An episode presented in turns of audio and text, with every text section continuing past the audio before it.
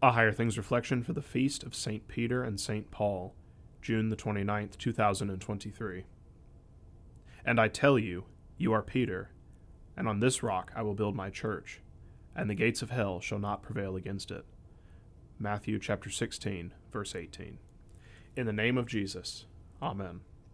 Our reading allows us to draw a straight line from Peter to Luther, and then to Lutherans.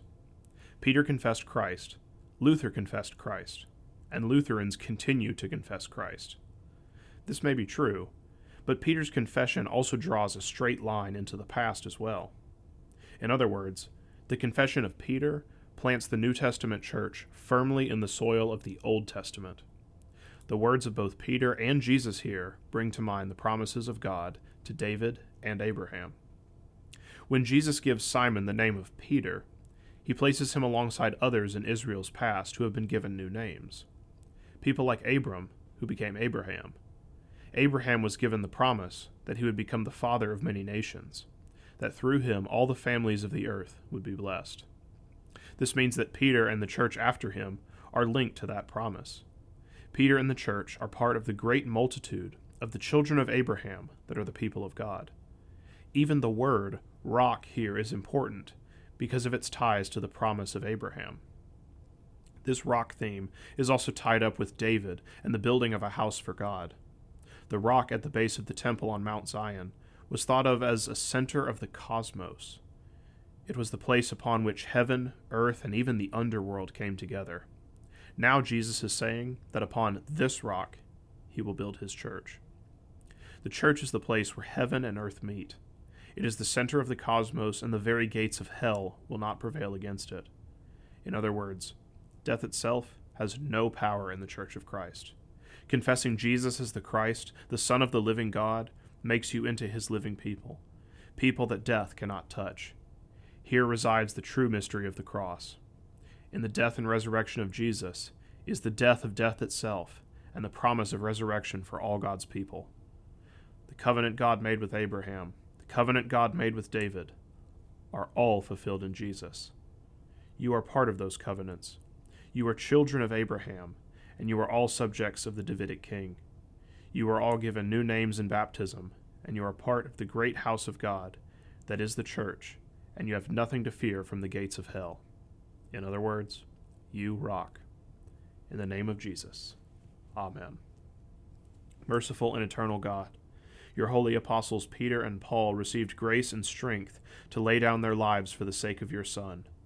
Strengthen us by your Holy Spirit, that we may confess your truth and at all times be ready to lay down our lives for him who laid down his life for us, even Jesus Christ our Lord, who lives and reigns with you in the Holy Spirit, one God, now and forever. Amen. I thank you, my heavenly Father, through Jesus Christ, your dear Son that you have kept me this night from all harm and danger. And I pray that you would keep me this day also from sin and every evil, that all my doings in life may please you. For into your hands I commend myself, my body and soul, and all things. Let your holy angel be with me, that the evil foe may have no power over me. Amen. Our Father, who art in heaven, hallowed be thy name. Thy kingdom come, thy will be done, on earth as it is in heaven. Give us this day our daily bread, and forgive us our trespasses, as we forgive those who trespass against us. And lead us not into temptation, but deliver us from evil. For thine is the kingdom, and the power, and the glory, for ever and ever. Amen. I believe in God, the Father Almighty maker of heaven and earth, and in Jesus Christ, his only Son, our Lord, who was conceived by the Holy Spirit, born of the Virgin Mary, suffered under Pontius Pilate, was crucified, died, and was buried. He descended into hell. The third day he rose again from the dead. He ascended into heaven, and sits at the right hand of God the Father Almighty. From thence he will come to judge the living and the dead.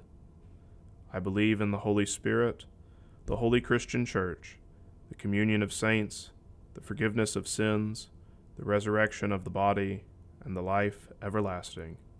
Amen. The Lutheran Reader's Bible helps you develop a habit of devotion and Bible reading so you can slowly but intentionally understand and grow in God's Word. Through introductions to the 66 books of the Bible, guided reading plans, and more, this Bible builds your confidence to study Scripture on your own.